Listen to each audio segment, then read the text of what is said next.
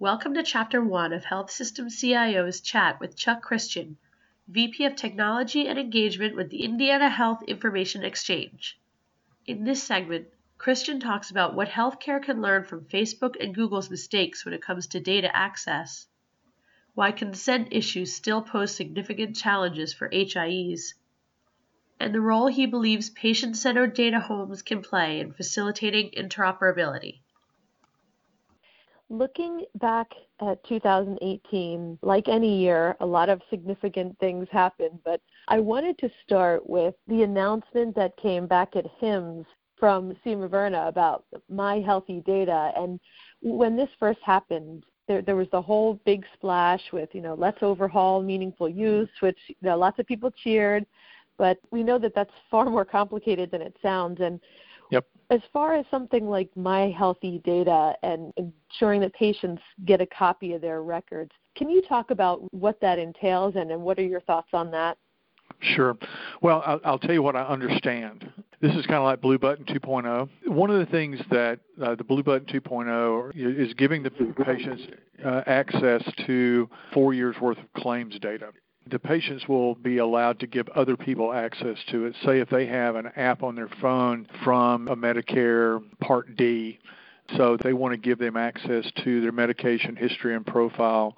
They could tell CMS, okay, I'm giving these folks the rights to have access to my data, and so then those people will be able to get in using the API and extract four years worth of claims data. Right. And one of the things I asked the folks when I was on the phone with them is is there anything that CMS is doing to ensure that the secondary use of the data is going to be appropriate and protect the consumer? Right. And right. you know, basically they said, well, once the patient gives their blessing to that individual to have that data, it's up to the individual to ensure that they read the privacy and use requirements and stuff about how they're going to use the data. And so I, I said to myself, I didn't say it out loud, when was the last time that I read an end user mm-hmm. license agreement or a privacy statement? And how many sure. other other large companies that are in the private sector, and I'll use Google and Facebook, have been caught right. with their shorts around their ankles because uh, they've they say we're going to do one thing, but they wind up finding out that they're actually doing something different. And since these people are not uh, covered entities under HIPAA, they don't fall under these, those categories, then it falls back to the Federal Trade Commission and individual state laws about how that's going to be governed. As as we've seen through some of the things, it is concerning. You know, we actually saw Google Plus shut down, and so uh, we need to make sure that we're appropriately educating individuals about how your data is going to be used rather than say, oh, sure, you can have it. I mean, how many how many different reward cards do you have? I know that my wife has a ton. Oh, yeah, and every time she signs up for one, I says, "Why are you doing that?" She says, "Because I get a discount or I get offers." And I said, "Yeah, but you're also giving them the ability to track every purchase that you make, which right. they turn around and monetize and resell, and so they're making money off the stuff that you're giving to them freely." And I'm kind of concerned is a strong word. Uh, I think I need to learn more, right. but I, I do agree that we need to find mechanisms in order to provide ready access to patients to their health records that's appropriate. Uh, I mean, if, if you go back to one of the, I don't know if it was one of the moonshot meetings where you know, Vice President Biden and Judy Faulkner was in the meeting, and Joe made the statement that patients need access to all of their medical records. And Judy asked the question, well, why would you want that? Yeah. You know, are you are you going to understand it? Are you going to be able right. to use it? So that's kind of my question. And the other thing too is having spent a lot of time talking to a lot of physicians, they may or may not necessarily want complete load of 10, 12 years worth of data. If you're going to a your family practice doc, yeah, they're going to want to know what your life history is if they're going to take you on as, and be your primary care physician because they're supposed to be that gatekeeper If you're going to a specialist, say a orthopedic surgeon because you're going to have a knee or hip replacement, there are pieces of that they're going to want to know. And there's pieces of that the anesthesiologist who's going to be putting you to sleep is going to want to know. And there's also pieces that other people in your care team that during that process is going to know. But are they going to want to know your complete life history all the way back to when you were eight years old? I don't know. But uh, I'm pre-diabetic, so my family practice doc, who's an internal medicine doc, he does want to know the historical because he wants to track my progress and how well I've managed my hemoglobin A1C over as much time as he possibly can. And I understand that. So, but that's those are data points that he wants. He doesn't want to know when did I have my uh, right biceps tendon redone, uh, and he doesn't want to know when I had the Colles fracture of my left wrist and had it surgically repaired. Those are all data points, but it's not something that I need to drop into his EMR. The other concern or, or, question I have rather than a concern is in the mechanisms that we're creating now about moving this data around and storing it in uh, different silos. I'm reminded of some of the work that we did early on in Meaningful Use around medication reconciliation in trying to get a good and accurate medication list for that patient and realized in talking with the physicians we had patients in the hospital that were taken care of by the hospitalist service and then when we were discharged we were discharged back to the service of their primary care physician.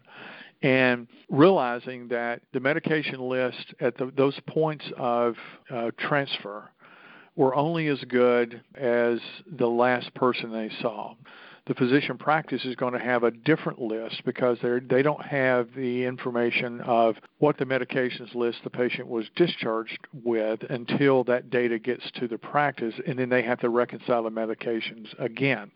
So right. it's kind of the same process. We're we're still dealing with silos of data, but yeah. we're we're looking for ways to update in a trusted mechanism those silos of data. And I don't disagree that that's I think that's one of the underlying premises of interoperability without special effort. That's the verbiage that was used in the 21st Century Cures Bill.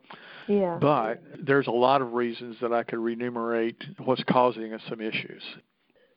Okay, so really, really interesting stuff. And I think that coming from Seema Verma, when she, she shared her really personal story, I think that, right. you know, that really carries a lot of weight and can push these things forward. well, let me give you a secret about Seema's story, and I, I don't disagree that that story is a poster child, and it gets repeated in this country uh, every day, way too many times. However, Seema and her husband, and most of their medical records are in Indiana.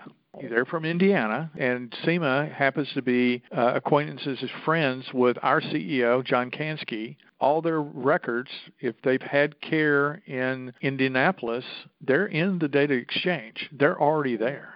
But I don't disagree that there's no easy mechanism for the hospital in, in Pennsylvania today to request those records be sent to them. However, there are things at work I've shared with you about the patient-centered data home a couple of different times about right. the HIEs sharing data between the HIEs is one normalized clinical data repository sharing appropriate data with another normalized clinical data repository that we can match patients appropriately back and forth. That's underway. We we have shared records between Indiana and Colorado and California and gone to the other direction to East Tennessee. So that's in the works. It gets getting better every day, just like everything else we're doing. And this is uh, it's a a marathon. It is not a sprint. Uh, yeah. We tried it as a sprint and got it uh, breathless and exhausted uh, very quickly. So uh, we just need to keep digging at it. Right. Yeah, I'm glad you brought that up. I did want to ask about the patient-centered data home initiative and, and really what what are the hopes like for the next year or so. Well, one of the things we had uh, when we met earlier than this year was by the end of the year to have 35 HIEs exchanging data, not just ADTs, but also clinical records. And happy to say that by the end of the year, we're going to have 40. But it doesn't go without challenges. We've got a group of HIEs in New York that really want to participate. Unfortunately, their consent laws are different than the great majority of the country. They have an opt in where the patients actually have to sign a consent that they agree to share their data So what New York can do, they can accept ADTs of patients that may be getting care somewhere else that are, they have records of, but they can't share the data back. And so it, it kind of hamstrings the formative piece of that, where the, we're going to inform care wherever that patient is having care. Those are some of the thorny things that we need to address as a nation.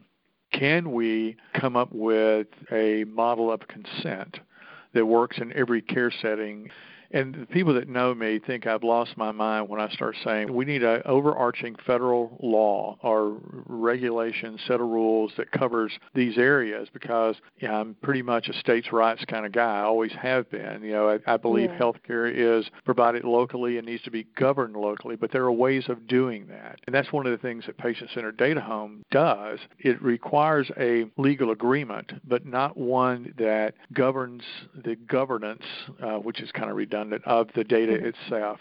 The agreement leaves the governance of the data in the local entities or the local HIEs because we already have agreements with our participating facilities uh, around how we're going to use the data, what they can do with the data, what we can do with the data, and what we can't do with it. Right. And so the local governance takes care of that issue, and then if their local governance doesn't allow the data to be shared externally, then that's what happens. You know, but it, most times it allows them to intake data, and the fact that the sharing of this data is always predicated upon the treatment component of HIPAA. Because right now, until we we get into the expanded use cases, which will come with TEFCA, it's treatment, operation, and uh, payment are the three ways that we can uh, appropriately share, you know, patient protected health information. And so, most of the uh, health information exchanges in the country are dealing with just treatment and uh, other relationships, but then that gets expanded a little bit when you're supporting uh, ACOs and the alternative payment models and stuff. But it, it, but once again, that goes back to the local governance of that data. Thank you for listening to this podcast from healthsystemcio.com. To hear other podcasts, visit our website or subscribe to our account in iTunes at healthsystemcio.com backslash podcast.